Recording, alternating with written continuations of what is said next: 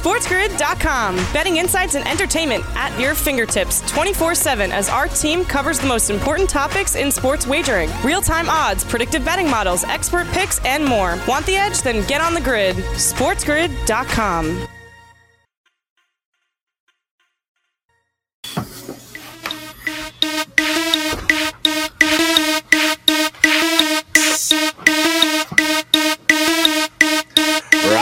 Shine, sports investors. It is another beautiful day in the neighborhood. Monday, November 9th. Let's cock-a-doodle do it. This is the early line right here on Sports Grid, giving you the edge. I'm Dane Martinez, and as always, I got my main man, Kevin Walsh, burning the candle at both ends, trying to give you all the information you need to make it a profitable day, and we will try to put the fun and functional sports content at the same time. And Kev, we had a big-time Week 9, which was headlined by a Sunday night football game that many people thought was going to be exciting, but it stayed under the number. Why?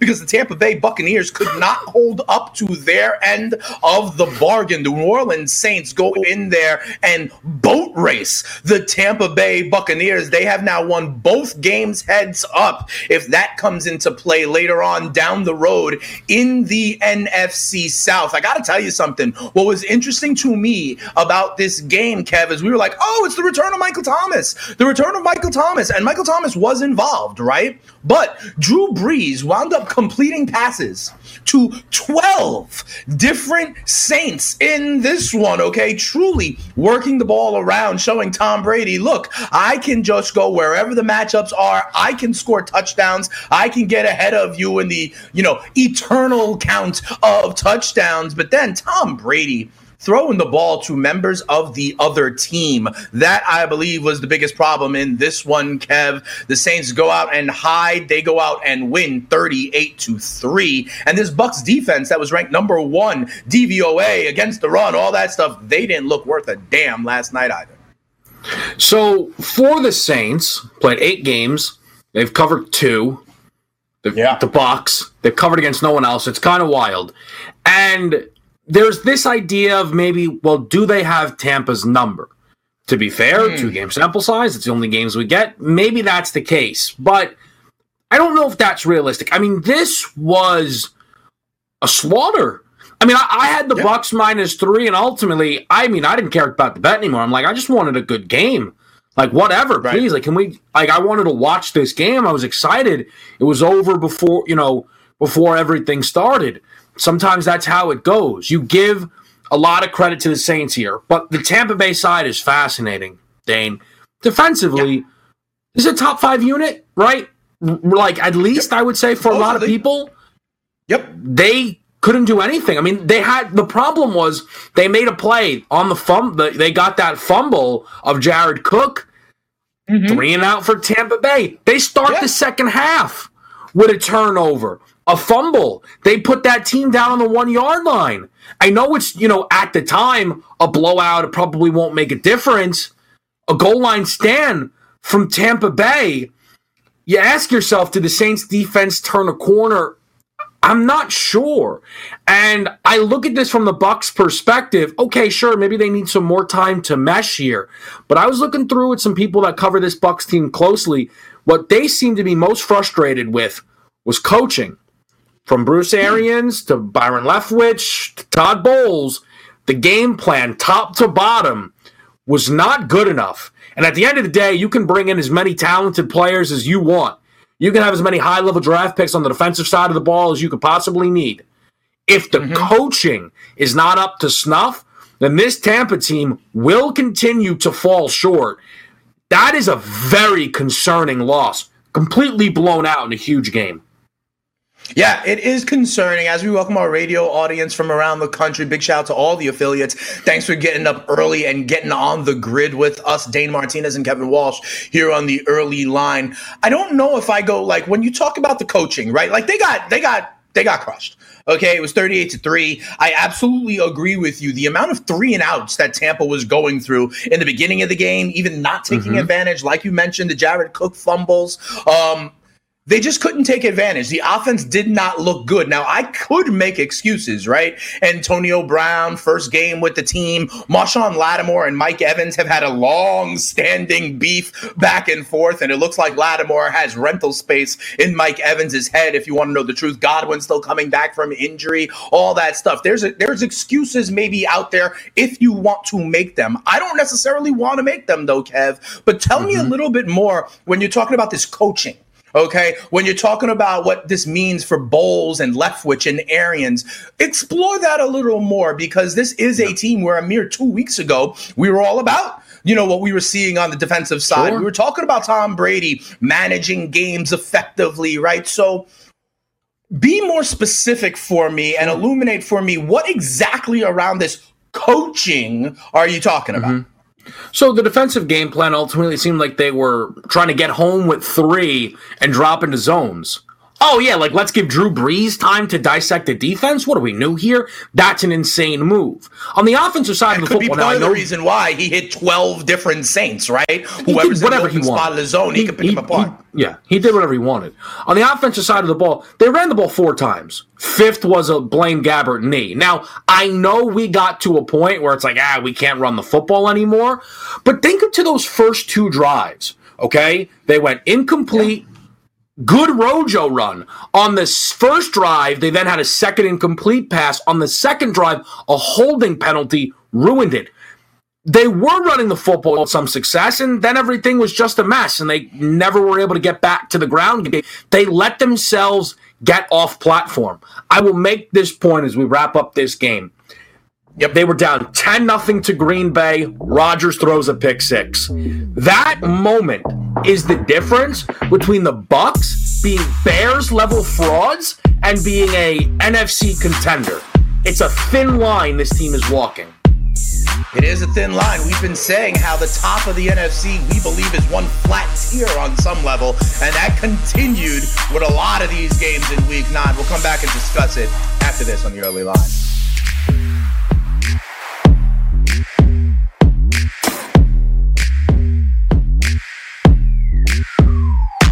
SportsGrid.com. Betting insights and entertainment at your fingertips 24/7 as our team covers the most important topics in sports wagering. Real-time odds, predictive betting models, expert picks, and more. Want the edge? Then get on the grid. SportsGrid.com.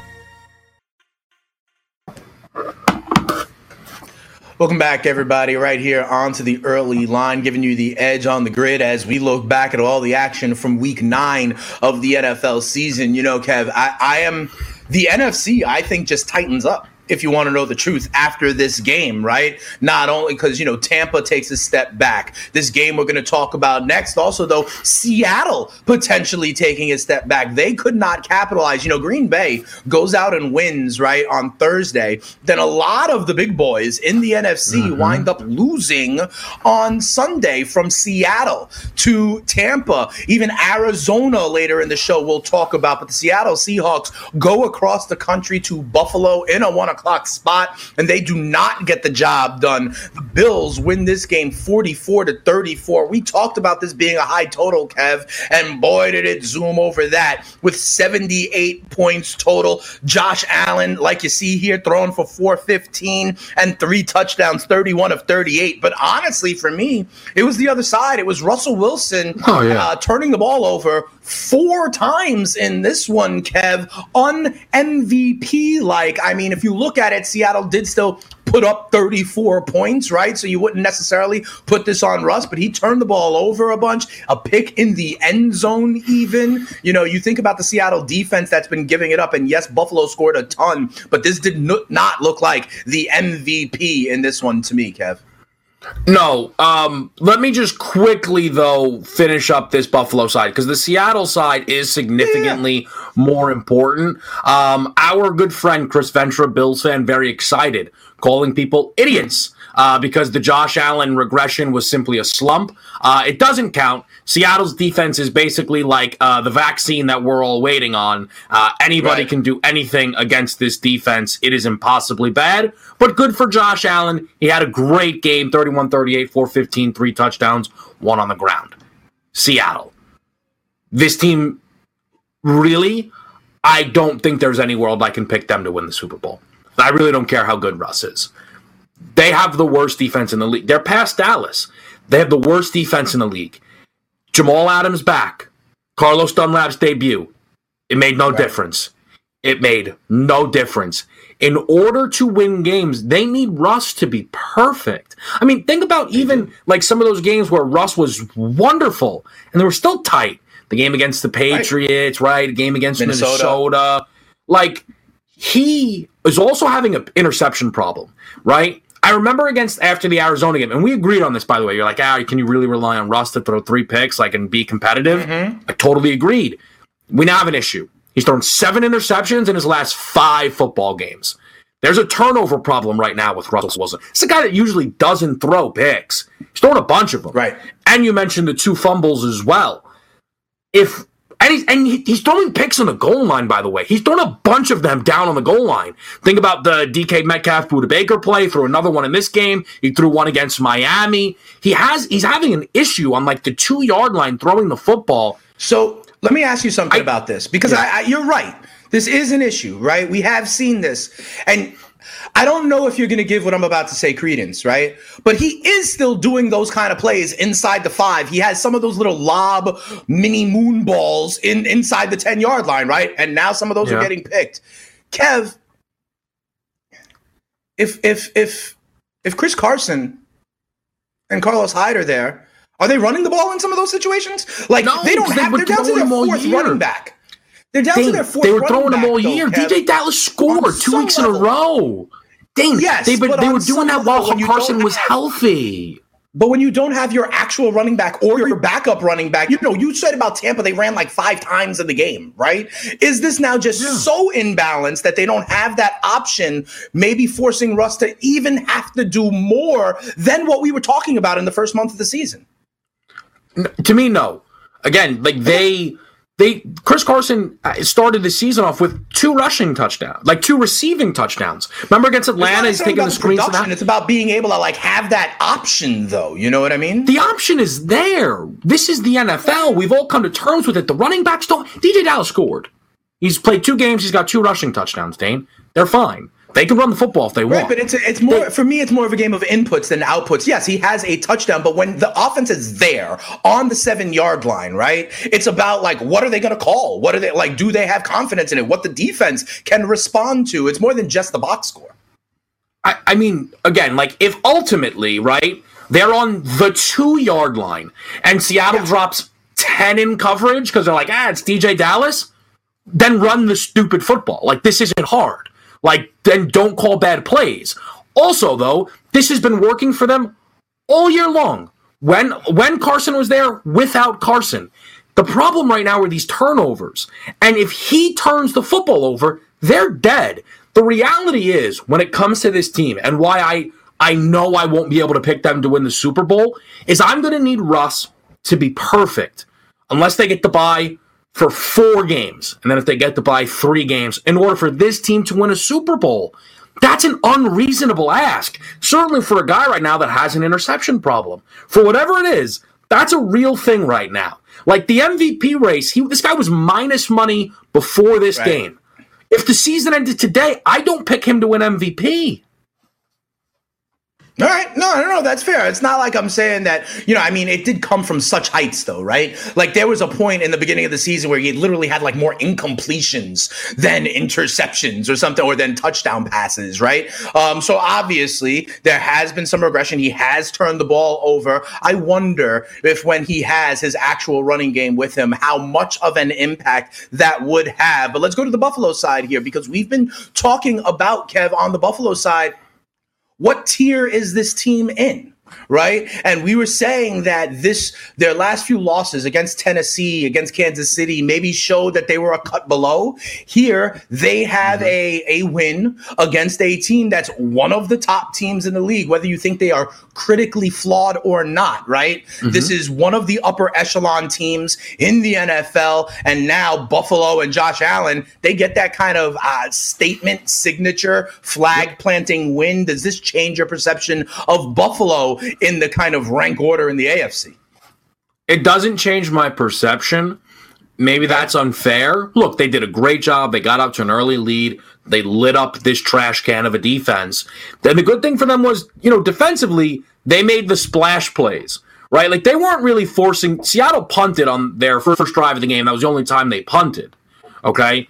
Seattle, again, it was the turnovers. They made their splash plays. They benefited off of them, right? They had a fumble. They got a field goal. They had a pick. One play touchdown, right? They forced a fumble. They got a, like, they were able to find ways to score points. So you give them a ton of credit for that. But do I think that Buffalo is into tier one? I feel like I've almost lost track of our tiers at this point because, all I know is the picture tomorrow, though. Yeah, all I know is it's the Chiefs, and then everybody else is just fighting over the crumbs. But it's a nice win for Buffalo. I can't wait for them next week. They travel to Arizona. I think it's a really, really fun football game. It will be an interesting game. We'll see if they can hang on and, kind of hold off Kyler Murray in that one. You know, another team kind of honestly where there was an interconference matchup, right, Kev, against teams that we're still trying to figure out here with Buffalo. It's like, with Seattle, you're thinking maybe they drop down a tier, or at least they're kind of almost disqualified for you for the promised land if this continues with Russ. The Chicago-Tennessee game is also very interesting. I know we don't have a ton of time, and we'll continue to talk about this on the other side of the break after the Sports Grid update, get you all caught up. One of the things I was talking about in this game going into it, Kev, if you remember, I noted for you the turnover margin in this game heading in, where I said Tennessee was like plus 7 or 8 in the season and Chicago was not. And there were two turnovers that were really big in this one. One for Tennessee, newly acquired Desmond King took all the way back to the house. That is part of what got them a working margin and was what was ultimately a 7-point game. I'm going to tell you, though, you know how I have the Bears under 8 wins, and I got to say, I am buoyed by this. I do not see this offense as threatening me at all, and quite frankly, David Montgomery may be the worst starting running back in the NFL. Oh, no, David Montgomery is so bad, it's impossible. Again, I just hope Le'Veon Bell told them to go away and not the other way. We'll expand on it a little bit more, but Chicago went through the toughest part of their schedule now.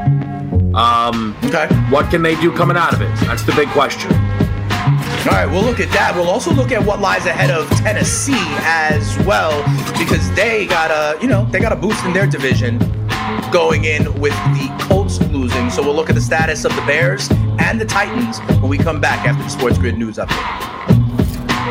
The Tampa Bay Buccaneers made SportsGrid.com. Betting insights and entertainment at your fingertips 24/7 as our team covers the most important topics in sports wagering. Real-time odds, predictive betting models, expert picks, and more. Want the edge? Then get on the grid. SportsGrid.com.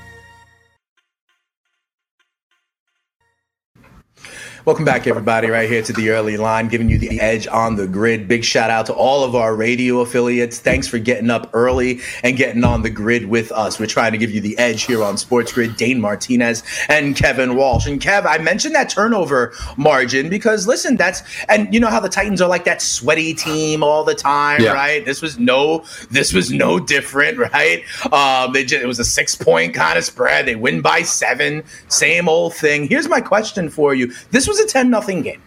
Okay, this was a 10-0 kind of blue collar, punch him in the mouth game. And it was 17-0. Well, that's what I was going to say. Oh, my bad. I jumped that. My bad. The Montgomery fumble, and that was on the other side of the field, right? The return was a good, 65, 70 yards, right? So it goes from what could have been, say, 10-3.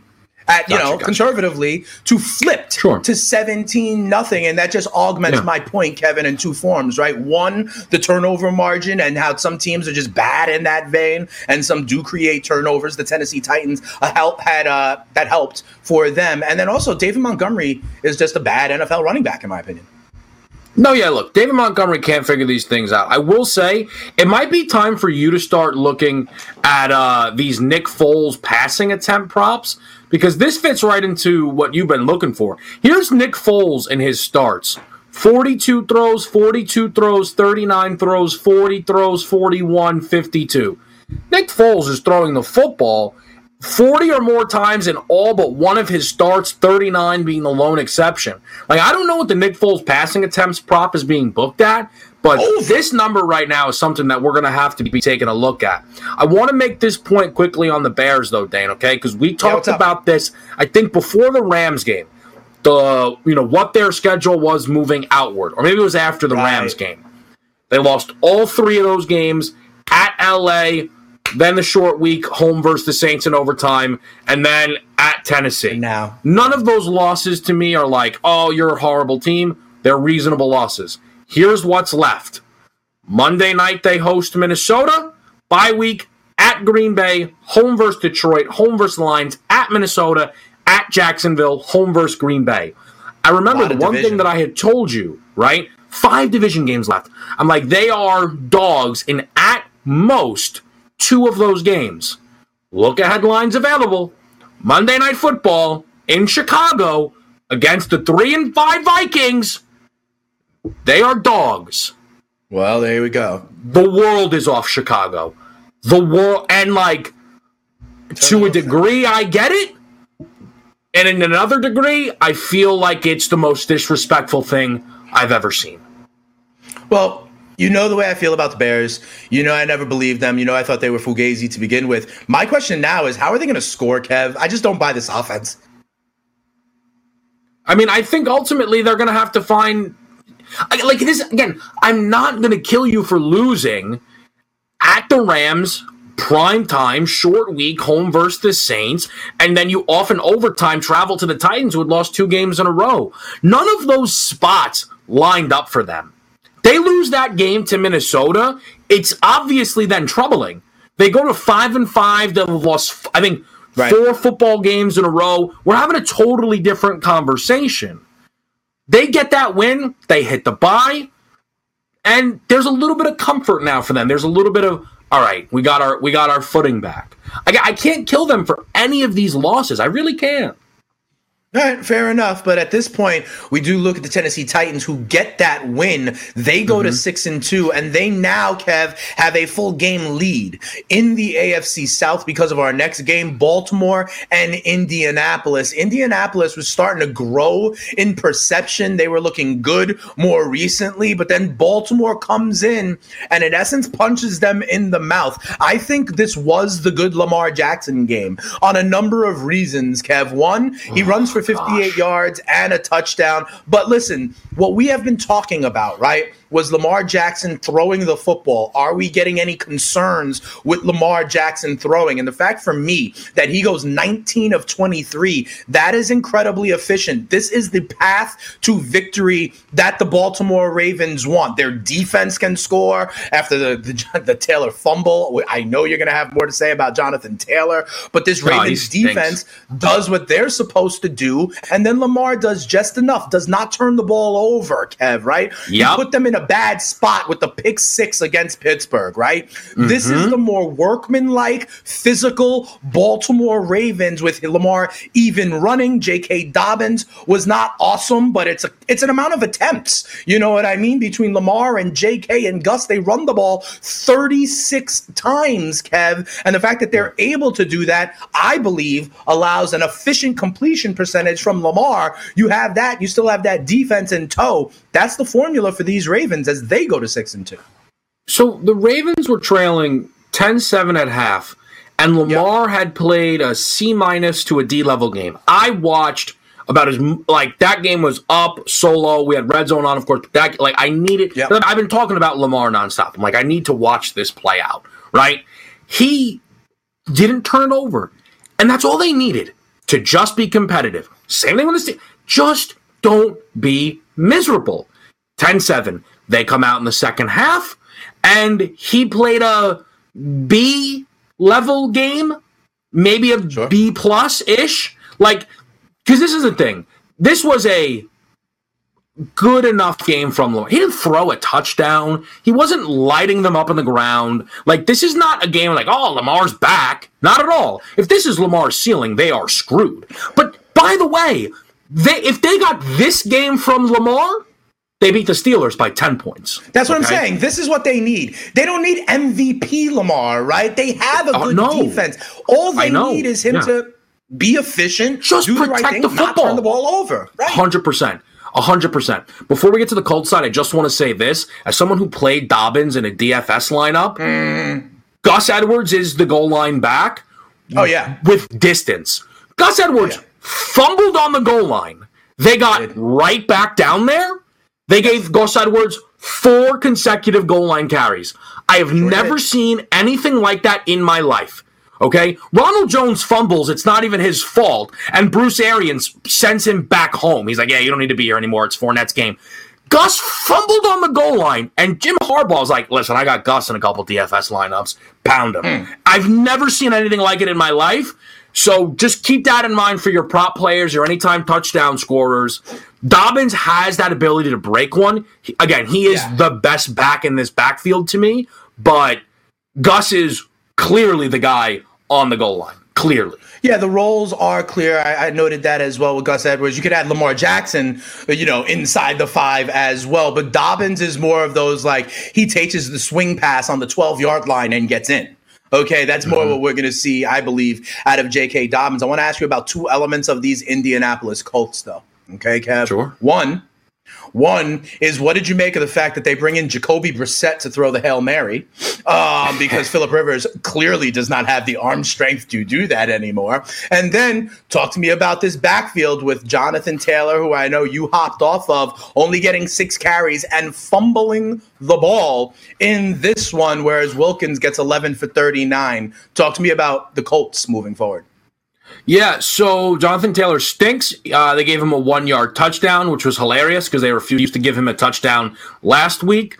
And then he fumbled, so he basically immediately didn't reward them. That was a scoop and score. That's what let the Ravens, be right where they needed to be and come out and play a nice game at the half. The Marcus Peters interception play is still one of the wildest things I've ever seen. Do you think that was a pick? I don't. I thought it was a catch and a fumble was fine for me. It was wonky, but I was on the Ravens. I had the Ravens money line, I had the Ravens in a teaser. So I was wearing purple colored glasses. Sure. And I was like, that's the easiest pick I've ever seen. Why was it reviewed? Obviously it was wild. In fact, it was overturned as well. Wild. Yeah. The Colts didn't score in the second half. The Colts have they're in trouble. They're in trouble now.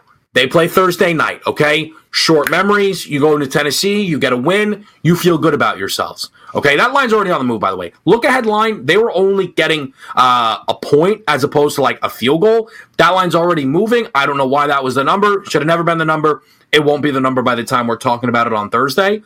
Colts win that game. They change their fortunes. I don't think they're going to win that game. I was up early this morning, earlier than I needed to be, but I was up early, so I was doing some extra research. Nice. This is not a favorable schedule for the Colts. Okay, if you were to ask me today, do I think this team makes the playoffs? My answer is no. I know a lot of people love the Colts coming into the year. I think the Colts were probably a playoff team for me in my 7 preseason. Right. I look at their schedule right now. I look at the way Phillip Rivers is playing. I don't think this is a playoff team. Interesting. We'll have to look at that schedule a little bit deeper to kind of fully understand where you think they fall and, quite frankly, who you think fits in ahead of them. One team that is definitely going to be ahead of them, we believe, is the only undefeated team left in the National Football League, the Pittsburgh Steelers. They moved to 8-0, even though I got to tell you something, Kev. I thought they were sleepwalking. Okay, I thought they were sleepwalking. Yeah. I thought they were reading their press clippings. If you were smart, you laid, I believe it got to over 2 touchdowns. I believe it got to 14.5 for Dallas at home. That did not happen. Let me ask you something, and we'll talk about this game more on the other side of the break. What looked like it could have been bad for Big Ben. Going down, grabbing the knee, kind of a Byron Leftwich-esque series, right, where he's hobbling but still delivering the ball one step back and finding people. That was ultimately their first touchdown drive that got them going. Kev, do you believe that the quasi-Ben injury was a wake-up call for them? No, I don't think that. They were just playing Dallas long enough. I don't think it was the injury that was the wake-up call. We talk about inevitably with Dallas. Maybe it's not Zeke anymore. Maybe it's scoring points against them. He's not even the best running back on his team. We will come back and talk about it more. We'll see if our producer agrees with you as well when we come back right here on the early line.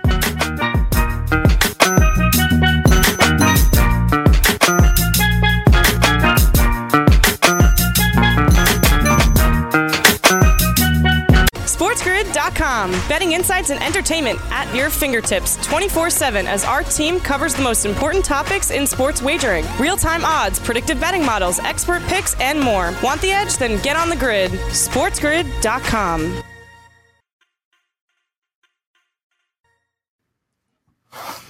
Welcome back in, everybody, right here to the early line, giving you the edge on Sports Grid, Dane and Kevin. And we're talking about this Pittsburgh-Dallas game. You know, I mean, Dallas actually gave up far less points than usual, right? And I think that speaks to the fact that Pittsburgh kind of sleptwalked through portions of this game. You talk about how Tomlin-led teams kind of play to the level of their competition at times. What do you think? You know, we can talk about Dallas. We can talk about, you know, whatever the case may be. But, Kev, I really believe we got to see what happens with Big Ben. You know, adrenaline is a beautiful thing, and he was kind of standing and delivering. Whether they're going to list him as, you know, really with an injury or manage his practice reps, here's the thing. The Pittsburgh Steelers are 8-0. The Pittsburgh Steelers are the last undefeated team in the National Football League. The Pittsburgh Steelers have designs on going to the Super Bowl, and the Pittsburgh Steelers still have 8 regular season games against physical teams like Cleveland and Baltimore, and there's now a target on that man's knee. And we know about Mason Rudolph. We know about Duck Hodges. Like, if he can't get through the season, they are kaput. Okay, it's almost like what happens with Dak now being gone in Dallas, right? I am concerned longer term about, I don't know how serious it is, right? But if Ben is banged up, these things don't get better when we go through the season. That's the concern for me, that he's going to have to manage this. And what happens if it, you know, if it gets worse, or, you know, I don't want to talk about going camping and it ultimately popping and all, but this is a concern for me long term for the Steelers, Kev. Look, the thing is, we spoke to Dr. David Chow on the show. He was like, yeah, he's going to be back. Like, without hesitation, he's like, yeah, he'll be back in this game. So I'm not as concerned. Big Ben is always banged up. I don't know if Ben's been healthy since, like, 2006. So, ultimately, like, I'm not too concerned until we hear more. I just think this spot is important for people to know. Again, it's in bad form to call something easy you do not put money on. I did not put money on this. But Dallas got 14 points, okay? They scored the field goal at the 3-minute mark, okay, in the first quarter. They were leading all the way until there was 2 minutes and 14 seconds left in this game. That's about as non-sweaty of a game as you could possibly have. This is what Tomlin has done whole career. Road dog, plays up. Road favorite, plays down. Whole career. Against the spread, it's like Zimmer at home against the spread with the Vikings against non-division opponents. Just an ATM machine. Why is this important? Next week, early lines out right now. They're laying 9.5. They are home to the Bengals, but still a spot. They're laying points, okay? I think there's going to be a lot of talk. It was, you know, they didn't know what they were doing. It was Dallas. They'll be up for this, a wake-up call. That number gets to 10. Watch for the hook. I think we take the Bengals. The following week, they go to Jacksonville. The Jaguars, they'll be laying 2 touchdowns again. There's a very real world where this team, through 11 weeks, okay, goes up to 10-0, but they now are going to drop 3 consecutive games against the spread. I think it's very important to keep tabs on that. From the Dallas side, Tony Pollard's their best running back. The Zeke contract hasn't kicked in. This organization is in an absolute disastrous place. I don't see how Mike McCarthy keeps his job. That's really the reality for Dallas. Look, had they won that game, I think we could have had a conversation about them in the division. They didn't win the game. They're 2-7. They're 3 games out of Philly in the loss column. Doug Peterson playing for the tie was the smartest thing he's ever done because of the state of this division. I just think Dallas is a team we talk about from the offseason prism from now until the season is over. Fair enough, and maybe they can be had, and maybe the ways you try to fade them, whether it be in totals, whether it be in fantasy, you know, because they do look like a dumpster fire, and Zeke Elliott looks like a shell of his former self. You're right. Tony Pollard, by far, looks like the best back. I mean, Garrett Gilbert was their leading rusher at points in this game. With Pittsburgh, though, you know, I know, Kev, you are always on the against the spread kind of leans and what that means, right? But at the same time, Kev, you just said it yourself. They may not even cover those next two games and wind up 10-0, right? So we have to look at it with both frames, right? The idea of, sure, how we can make money on them. That's what we do in terms of giving you the edge here on the grid. But on some level, you know what I mean? Like, they were 14-point favorites, but they don't care. You know, Tomlin does not care about the point spread. The same way we talk about Bill Belichick not caring about your fantasy team, right? They're just trying to get W's, and so far, they have done so in every game so far for them this season. Another team at the top of the AFC that is reeling off wins, Kev, are the Kansas City Chiefs. In a similar spot, right? They were 9-10-point favorites at home. They didn't cover, but they get the win, 33-31. Teddy Bridgewater continues to do his thing again. Against the spread as a covering quarterback, but they're not getting wins. They fall to 3-6. Patrick Mahomes, 30-for-45, 372 yards and 4 touchdowns. And for the first time in a long time, Kev, one of those touchdowns was your Mahomes to Hilaire. He finally gets into the end zone. It's like the reverse, right? At the beginning of the year, Kev, Hilaire's scrimmage yards was out of control. Not getting into the end zone. Now, Hilaire gets like 10 yards, but he gets into the end zone, helping the Kansas City Chiefs. They look good, Kev. 8-1. Patty Mahomes is saying, everybody's thinking about Russell Wilson and all these other dudes. Don't forget about me. I'm the guy who is worth $500 million. I'll tell you, it is hilarious that since Le'Veon Bell has shown up, we can't get a game where we find out who is the lead back. It's like 5 carries for one and 4 for the other. And it's like, I don't know who is who, but who cares? Ultimately, the reason why I am so ugh, with Pittsburgh, they can't beat the Chiefs. The Chiefs would obliterate that team. And that's why when we've talked about this AFC futures market, the one thing I've always made to throw out there is, there's probably value on the Chiefs at +175. Because they're the best team in football with an impossibly wide margin. Like, Patrick Mahomes is the MVP of the season ended today. He's thrown 25 touchdowns to 1 interception. He's second in the leading in passing yards. And it didn't even feel like he started the season hot. He's the best player in football, bar none. They're the best team in football with a gap, with a good gap. Like tier 1, whole league, Chiefs. Tier 2, no one. Tier 3, figure it out. That's how good this team is. They're plus 350 to win the Super Bowl. Probably, guys. Probably. At the minimum, I expect them there. And you could do some hedging. They're a big favorite against any team out there in the NFC on a neutral site. Tampa, I don't know how you handle that if the Bucs were there and it's in Raymond James. I don't know. And the Chiefs play them actually at Raymond James. So you get an idea what the number would look like anyway. This is the best team in football. Credit to Carolina. They hang around. This is what this team was able to do. They had a great game plan. They bled the clock. But they weren't even getting stops. They just weren't allowing them to have the football. The Chiefs' only punt was their last drive of the game. Right. So the Chiefs rolled. They didn't roll, but they look as good as ever. They're hitting the bye. To me, they're the best team in football, bar none. Now, I hear you, and this is even without one of their weapons in the herd, right? Sammy Watkins, nowhere to be found. Doesn't matter. Kelsey catches 10. Tyreek Hill, 2 touchdowns and 113. Hardman, Robinson, Edwards-Helaire getting into the end zone as well. So we are seeing that. I will say this, though. Christian McCaffrey, welcome back, bro. If anybody was forgetting about how great it was. And listen, Mike Davis was good for this team, but Christian McCaffrey comes in, gets a touchdown on the ground, catches 10 balls for 82 yards, another touchdown in that vein. Nice little weapon for Teddy Bridgewater to come back. I'm not saying, I do believe the arrow is pointing up in Carolina. I do believe they don't need to necessarily be in the Trevor Lawrence sweepstakes, right? They need to address the defensive side of the ball. Let me ask it to you this way, though. What type of team threatens the Chiefs? Okay, if you think they're the best, right? What does what ingredients does a team need to have to beat the Chiefs? Is it like the Raiders to just try to outscore them, or do you want to try to slow them defensively? What do you think is the way to beat the Chiefs? The lead? Can I have the lead? And try and, make them just have to play from behind so I can have a little bit of comfort so I'm not one-dimensional. I mean, that was the reality. That's pretty much been the reality since Mahomes took over. You try and run the ball. You run the ball as long as you can. You keep them off the field. Again, the Panthers hung around here the whole game, right, Dane? They forced a punt, okay? Yeah.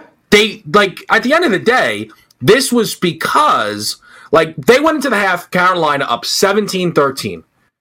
They forced no punts. The fumble, by the way, that ended the half was just like a lateral play that didn't, like, they were winning at half just because of how much time they took up. So, I don't know. It's going to be really, really difficult there, I think, to beat this Kansas City team. And I'll just make this point here, guys, on Christian McCaffrey. There's someone who is a prop player that I respect that I saw took under McCaffrey 5.5 receptions, with the comment being Mike Davis is still alive. It doesn't matter. As long as Christian McCaffrey is alive, this is the guy, okay? And Mike Davis, by the way, was involved in the passing game. 6 targets, 5 receptions, 34 yards. McCaffrey, 10 targets, 10 catches, 82 yards. Receiving touchdown. And then on the ground, 18 for 69 and a score. Dalvin Cook is having a magical season. We'll talk about it when we get there. He's got 12 rushing touchdowns. He's missed games. It's incredible what this guy is doing. McCaffrey is still just the top dog, okay? Ultimately, like if you had to have one for the rest of the way, I don't know. Mm-hmm. McCaffrey maybe picked up a little bit of an injury at the end of this game. We'll see how he is. Again, the Pro Football Doc said he's going to have to wait. Yeah, just kind of maybe they put him out there for a little bit more than they should have in his first game back. But this is his first game back. Touched the ball 30 times. Yeah. 2 touchdowns. This is what he does. He's the best back in football, bar none. Even if Mike Davis was excellent, but like... Right. And he was. Yeah. I feel bad for Mike Davis, right? Like, Mike Davis proved that he can be an NFL running back. Like, Chicago would, Chicago used to have Mike Davis? Like, they jettisoned Mike Davis, they'd love to have a guy like Mike Davis right now. But, I'm wondering because I think you're right. Listen, and we started saying it at the beginning of the season, right? Patty Mahomes has the answers to all of the questions. And, I believe that that's the way fundamentally football goes. Do you have the answers to the questions the opposing team poses to you? So who is it, a team maybe like a Tennessee or a Baltimore who may be able to control the clock running the ball? Well, a team like Pittsburgh who can try to do the outscore them approach. A team like Buffalo, we saw that they can't do it. Maybe I trust in that defense and Josh Allen trying to outscore. What's the formula? Who do you think has the best shot? So this is the thing. This is more of an any given Sunday than this team is constructed. The formula style makes fight. Yeah. Okay. It's like you go into that Sunday and you're like, I think the Steelers ultimately get a pick six and it flips the game on its head. I think Lamar comes out and wakes up. I think that with Derrick Henry, this team is able to control the clock a little bit. Like there's not a formula. You say this, right? Who can answer the questions? He is the question. Yeah. Mahomes is the question. You have to answer that, okay? Because he'll do the rest. One more thing on this game, by the way. An undefeated big plus money prop on the year is Christian McCaffrey to score twice. He's done it in every single game, 3 for 3. He has 2 touchdowns in all 3 of his games. So just keep that in mind. Like always a big plus number, so... Interesting. It's worth looking at. I wonder if it's still a plus number with Dalvin Cook moving forward, but we got plenty of games to discuss. We will continue to do so when we come back on the other side of the break. There are more contenders to discuss. Oh, and there's still some teams fighting for that first overall pick as well that are competing, but just in a different way. We'll talk about it all when we come back right here on the early line as we ride out. Big time music here on the early line. Get Kevin the Candle Burner excited on a Monday morning. Come on back. You'll see him dance.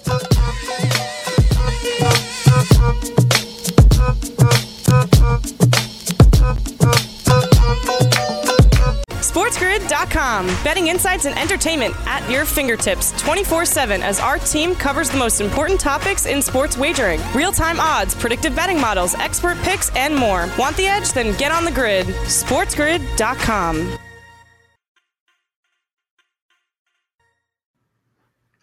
Welcome back in, everybody, right here to the early line. I'm Dane Martinez, my main man, Kevin Walsh. We're talking here for a little bit about Denver and Atlanta. We got a couple minutes. Want to give you our takeaways from that one. I was lamenting the fact that I was on Russell Gage because, you know, no Calvin Ridley. I thought he would be the guy to step up. But no, Zacchaeus gets 103, a bomb for a touchdown. Hayden Hurst catches 7 balls. Julio's still in play. Gurley, listen, Gurley gets into the end zone whether he wants to or not, seemingly, every game. And the Atlanta Falcons, 34-27 over the Denver Broncos. I will say this, though. There was a time in that game where it looked like Atlanta might piss away another one, but they get the job done, 34-27, Kevin. Yeah, they gave up 21 fourth-quarter points. Denver had the football down 7 with an opportunity to tie it up. Drew Lock, 313 yards, 2 touchdowns. Not a bad game. Yeah. Again, 7 carries for 47 rushing yards and a touchdown. Like, that's good to see him scrambling a bit. For me, I've been waiting for the Jerry Jeudy breakout game. Okay, Cortland Sutton got hurt. Like, where was this coming? 14 targets, good for 7 grabs, 125 and a score. This is what he has the potential to do. This guy should be the top dog on this team. I don't want to step on your toes here, Dane. I don't know. Maybe a little bit of a diamond for people. He's probably owned everywhere, but he wasn't producing for so long. He's probably owned already. Yeah, I try and look at guys that are owned in less than 50% of leagues. I don't know that Jeudy fits that category, but we will see, and we'll talk about it for sure later on in the week. And I'll tell you this, though, from a DFS perspective on FanDuel this week, he was 5,700. The kid that beat me had Jeudy. I looked at Jeudy all week. I played Claypool. Duh, it is what it is. Hey, let me ask you something, Kev. Yeah, go for it. Do the Denver Broncos have their quarterback of the future? So this is the thing. I told you this last week. You asked me, one, none, or both of these quarterbacks are starting for their teams next year. I said both. I don't know if Drew's the guy, but Drew's sticking around. Like, he's not gone.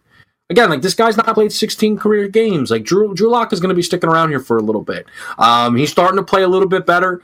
And, you know, look, this team's 3-5. If I'm going to hang on by a thread that the Patriots season isn't over, then I guess the Broncos isn't either. Their schedule, much more difficult than the Pats. But... look, Denver, all you want to do against the Pats, though, is, it's true, all you want to do is be competitive. Be competitive, good things from Locke, good things from Jeudy. That's all you're looking for. Hey, send Melvin Gordon packing, see if you have your guy. We got more to discuss. Hour number 2 of the early line is up next. We got more games, all sorts of stuff. Oh, and by the way, Kevin's still going to dance.